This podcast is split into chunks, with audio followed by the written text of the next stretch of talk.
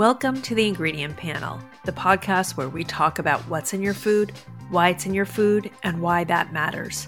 Each week, a food scientist, a chef, and a product developer will tackle a different ingredient or food topic from the perspective of food science, product development, and commercialization. I'm Lindsay Herman, VP of Product Development at Factory LLC, and your host this week. I'm joined by co host Chef Jill Houk. Hi, I'm Jill Houk, Corporate Research and Development Chef for Olam Food Ingredients. And food scientist Karen Watson. Hi, I'm Karen Watson, Director of Sales and Technical Innovation at New Life Market. Between the three of us, we have over 50 years of experience in the food industry with a focus on healthy living and special diets. This week, we're talking fat why it's in your food, why you probably don't want to take it out of your food, and why that matters.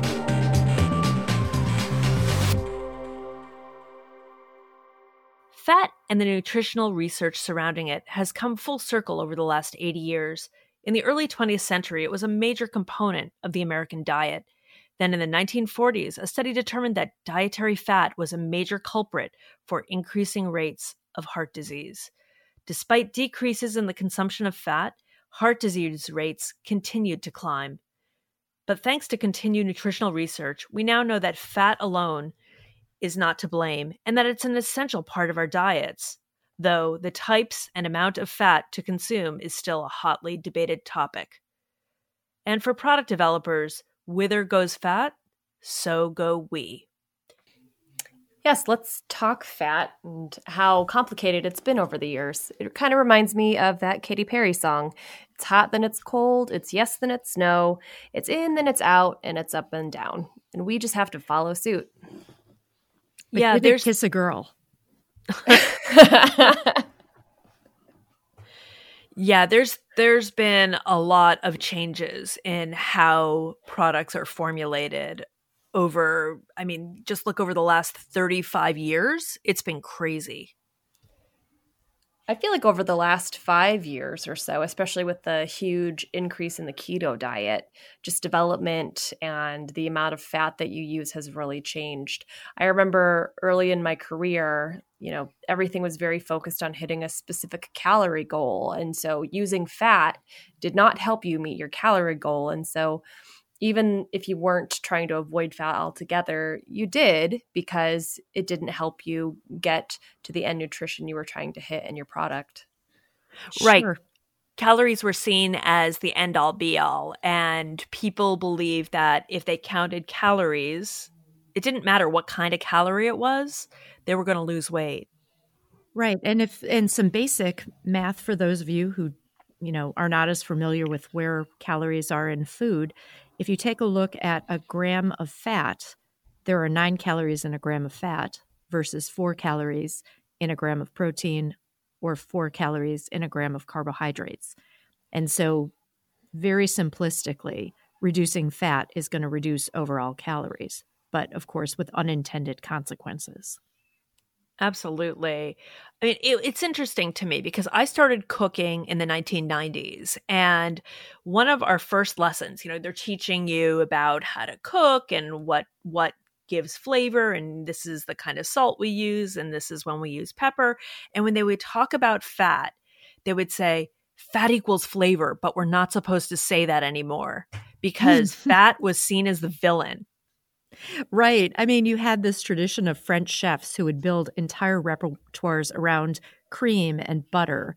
And then as cooks coming up in the 90s, you realized you had to start doing things like following uh, leaner California cuisines where you're putting in broths, you're putting in extra virgin olive oil, which is still a fat, by the way, but just seemed to be stepping away from that tradition. Absolutely. And part of that was just a response to a number of things that had happened. We had a lot of studies. Heart disease obviously was a major concern for doctors and nutritionists. And so, how data was taken and interpreted had a deep and lasting effect upon the recommendations that the USDA made to Americans. Yeah, and the U- USDA didn't necessarily say all fat was bad. They really targeted saturated fat and cholesterol. And so you saw a real reduction in the use of saturated fats and animal fats. So, butter, coconut oil, anything that's solid at room temperature is considered a saturated fat. And so then you saw increased use in things like canola oil, olive oil, and just general vegetable oils and Crisco, which ironically was a trans fat. They've had to reformulate now because trans fats are not no longer something that are allowed in the American diet for because they had serious health consequences. And so it's just interesting as a person looking at it historically how quite honestly bad some of the science was in these recommendations to the the public and how this and really affected the types of fats used in products. So let's talk a little about saturated versus uh, unsaturated fats, Karen. Yeah, so it, it simply put, saturated is considered solid at room te- temperature, unsaturated is considered liquid at room temperature. And then you kind of have these engineered fats in between. Um, so you can fractionate an oil. So liquid coconut oil is very popular on the market today. That's actually um, there's multiple different types of fat within coconut oil and they can separate them by temperature. So there's actually some saturated fats and some unsaturated fats in coconut oil. So it's definitely a lot more complex than just one versus the other. And then you got into the whole um, production of trans fats, which was basically taking a unsaturated fat and modifying it in a way that made it solid at room temperature. And there is an advantage to saturated fat, and that is it doesn't oxidize easily because the there's a carbon double bond with mono and polyunsaturated fats. Um, mono has one, and poly has multiple, and they are easily oxidized. They're pretty unstable. So if you have a saturated fat, it would have better shelf life. And that's why a lot of companies were choosing to use those fats because not only did you they have excellent functional properties in specific applications but they had better shelf life they were also way easier to transport because it brought it mm-hmm. back to like a solid state. So if you're bringing in yeah. fryer oil for a food service operation or for a large manufacturing operation, you're not bringing in these unstable jugs of liquid. You have something that is somewhat rigid and can be transported in a lot lighter materials. So, in a lot of ways, this was considered the silver bullet for the food industry. Right. And it, in addition to that, when you put it in things like pastries or cookies or like our favorite cookie to dunk into milk, it gives that really short, flaky texture and mimics butter a lot better. And, you know, all of these companies have had to now formulate these products out, which has been pretty difficult. Yeah, it explains why a lot of your favorite products don't taste the same. And yeah, and this is just kind of one of those instances where you have to accept the changes, even if you can't match exactly the way things were. Mm-hmm. And that's a really challenging piece in product development because usually when we have an ingredient change, we're asked to match what the consumer expectation was based on what they've experienced, which is the product as it's been for the last 20 years, 30 years, 40 mm-hmm. years, whatever it is. And when there are these sweeping changes in conventional wisdom and knowledge, you can't necessarily find that solution right away. Sometimes the technology isn't there. Yeah. And, you know, as we talk about trans fats, that's how we know them as food scientists. But if you ever looked at your food label, you would see partially hydrogenated vegetable oil. That is the way that it was labeled. And you'll still see fully hydrogenated on food, some food packaging. And that basically takes the reaction all the way to the place where there's no more trans fats. Um, and trans is really just talks about the direction that the saturated bond occurred. And if you fully saturate, then you take away that trans fat.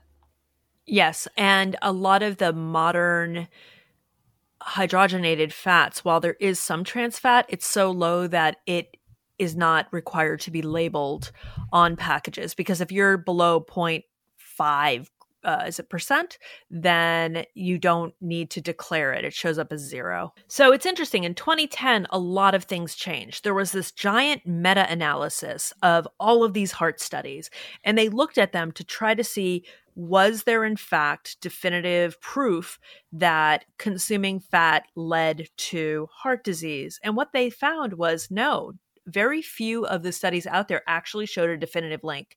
And suddenly, the way we began to perceive fat changed because it was okay to eat butter again and maybe to add a little lard to your diet or tallow. Hipsters already had brought these back into their diets. Butter, especially grass fed butter, was seen oh, as or ghee. this.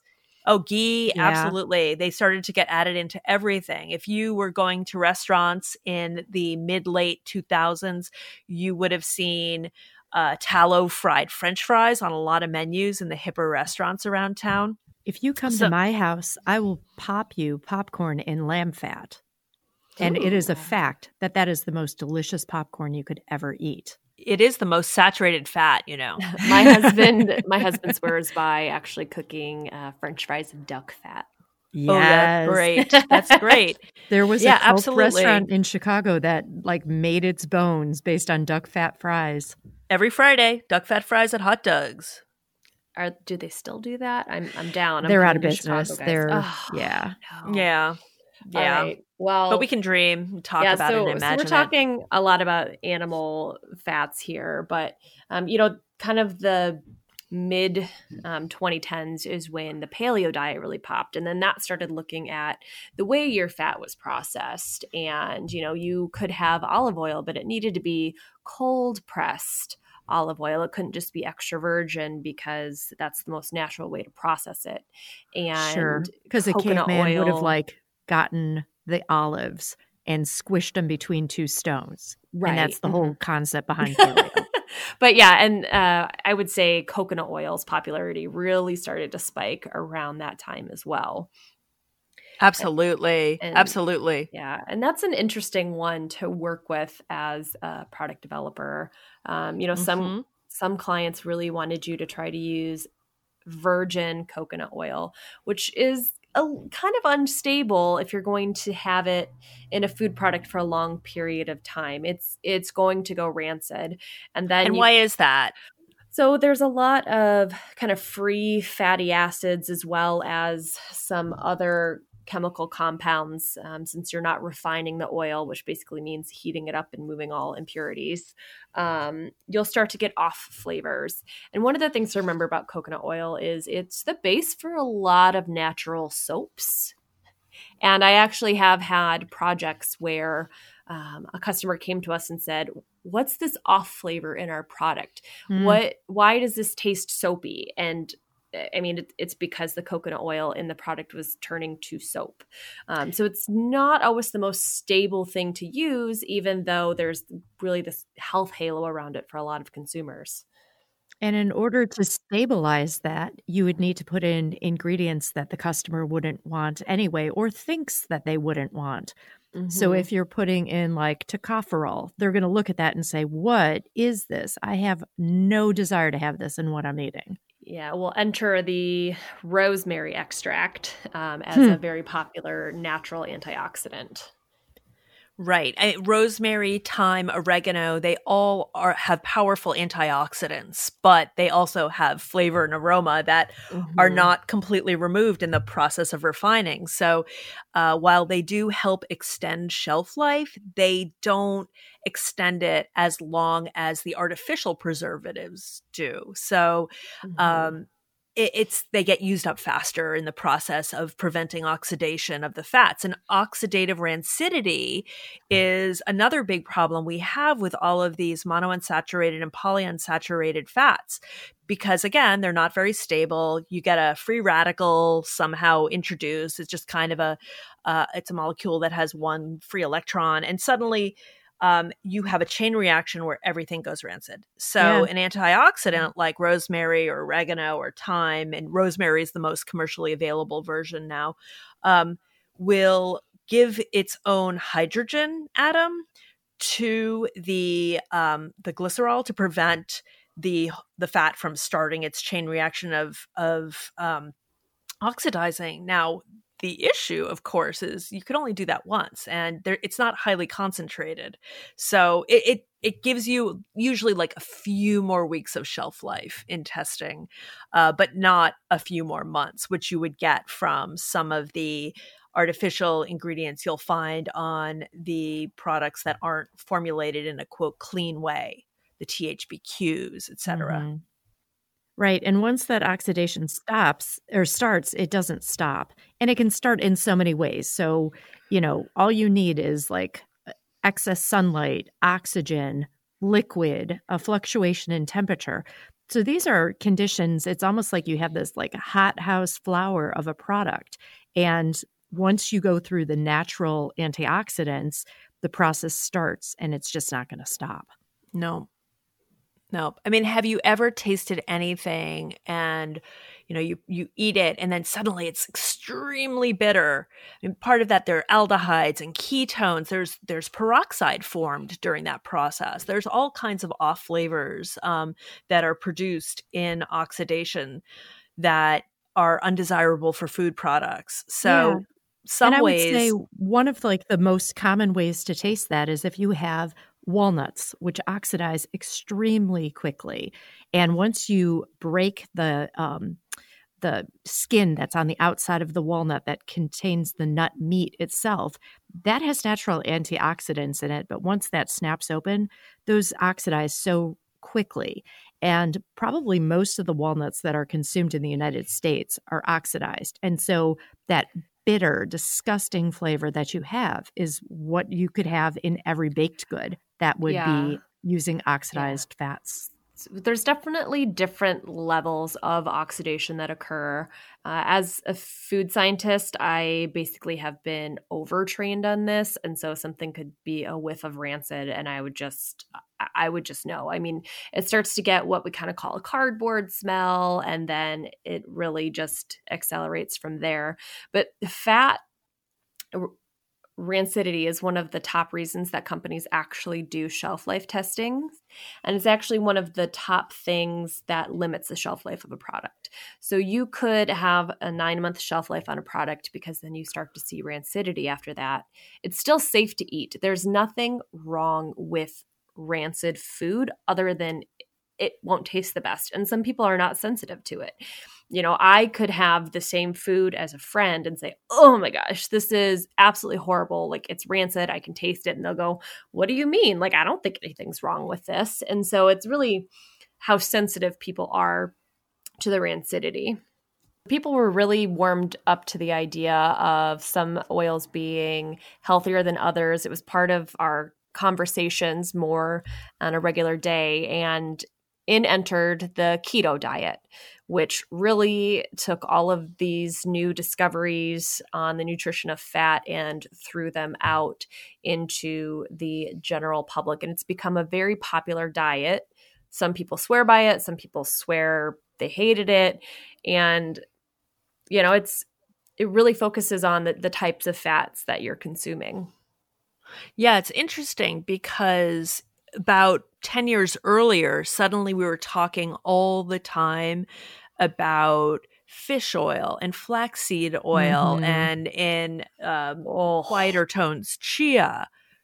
All the omegas. Yep, all the omega fatty omega 3 fatty acids because our diet has a lot of the omega 6s which is most of the oil we end up cooking with. Uh, most of the plant-based oils have really high smoke points, great to work with, but according to nutritionists, we eat way too much of them. And so in the mid 2000s, suddenly it was omega, omega, omega, increase your HDL, decrease your LDL, omega, Right. I, I remember some uh, of my cereal colleagues actually talking about trying to put omega fatty acids into the cereal to fortify them. And they basically said everything tasted like fish. Like it was, especially the shelf life studies.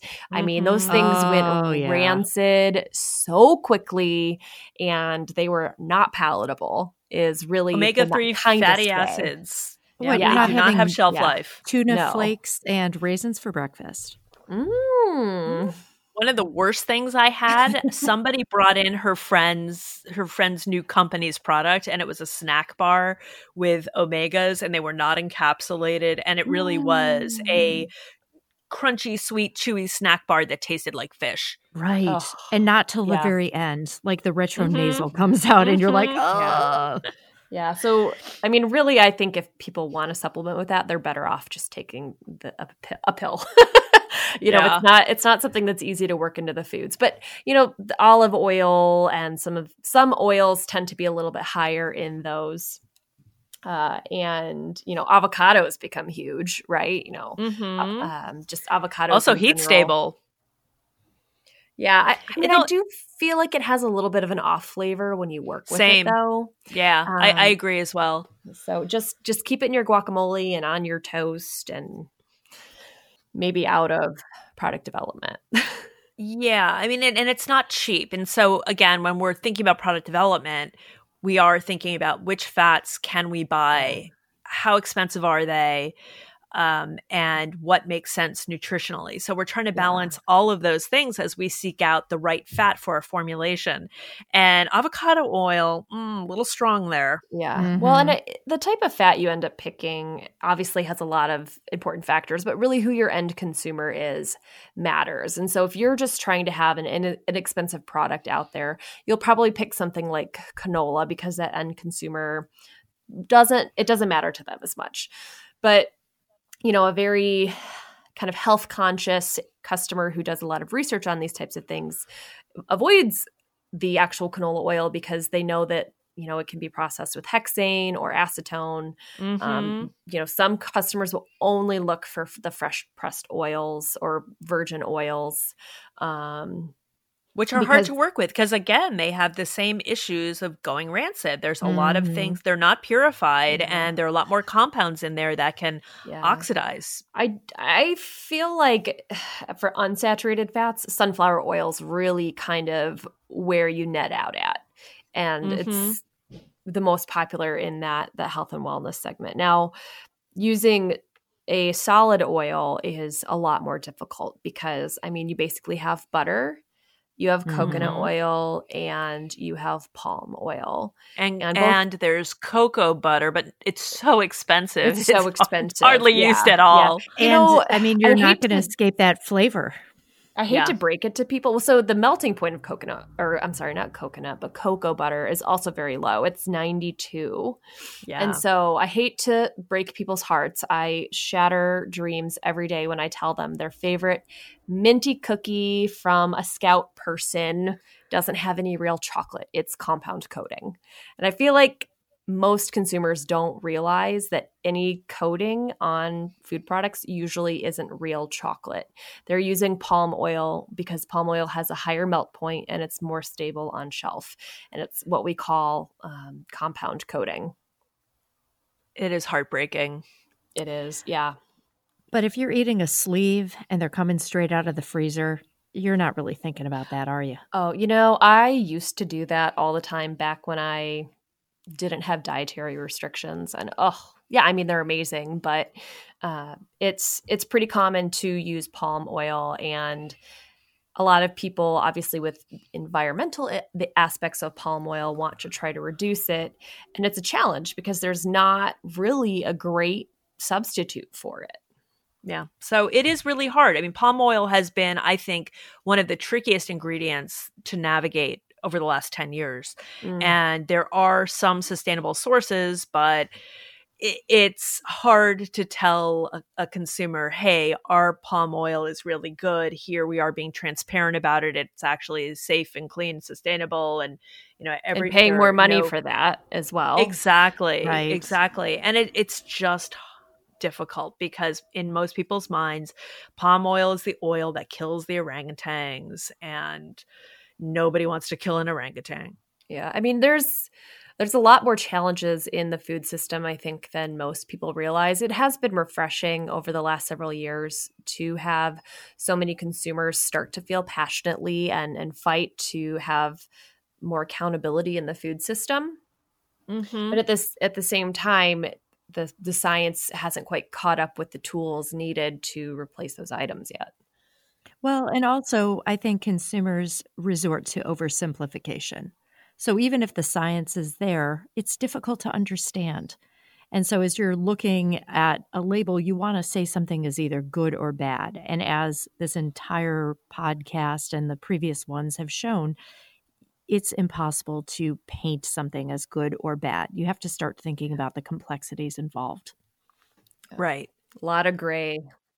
A lot of gray. And you, as an eater and a consumer, have to decide for yourself what's acceptable and isn't acceptable. And you vote with your dollars.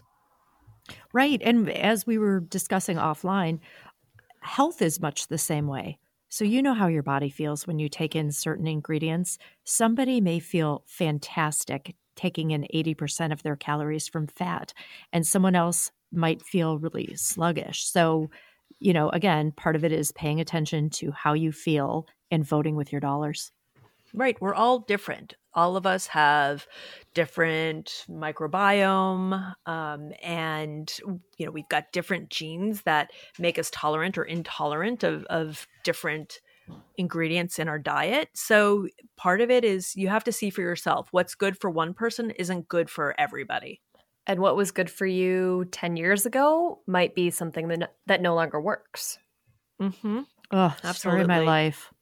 I mean, and that's just like product development, right? that's why it keeps our jobs super interesting.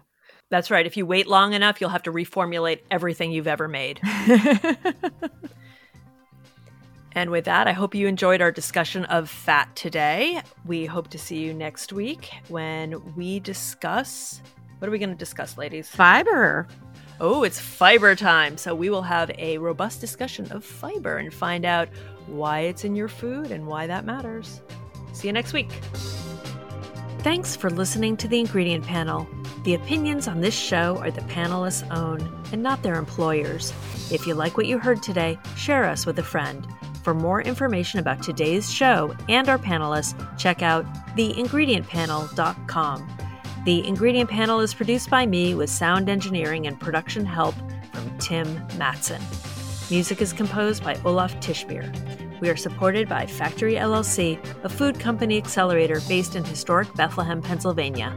If you'd like to learn more about the factory and how we create value, visit our website, factory llc.com.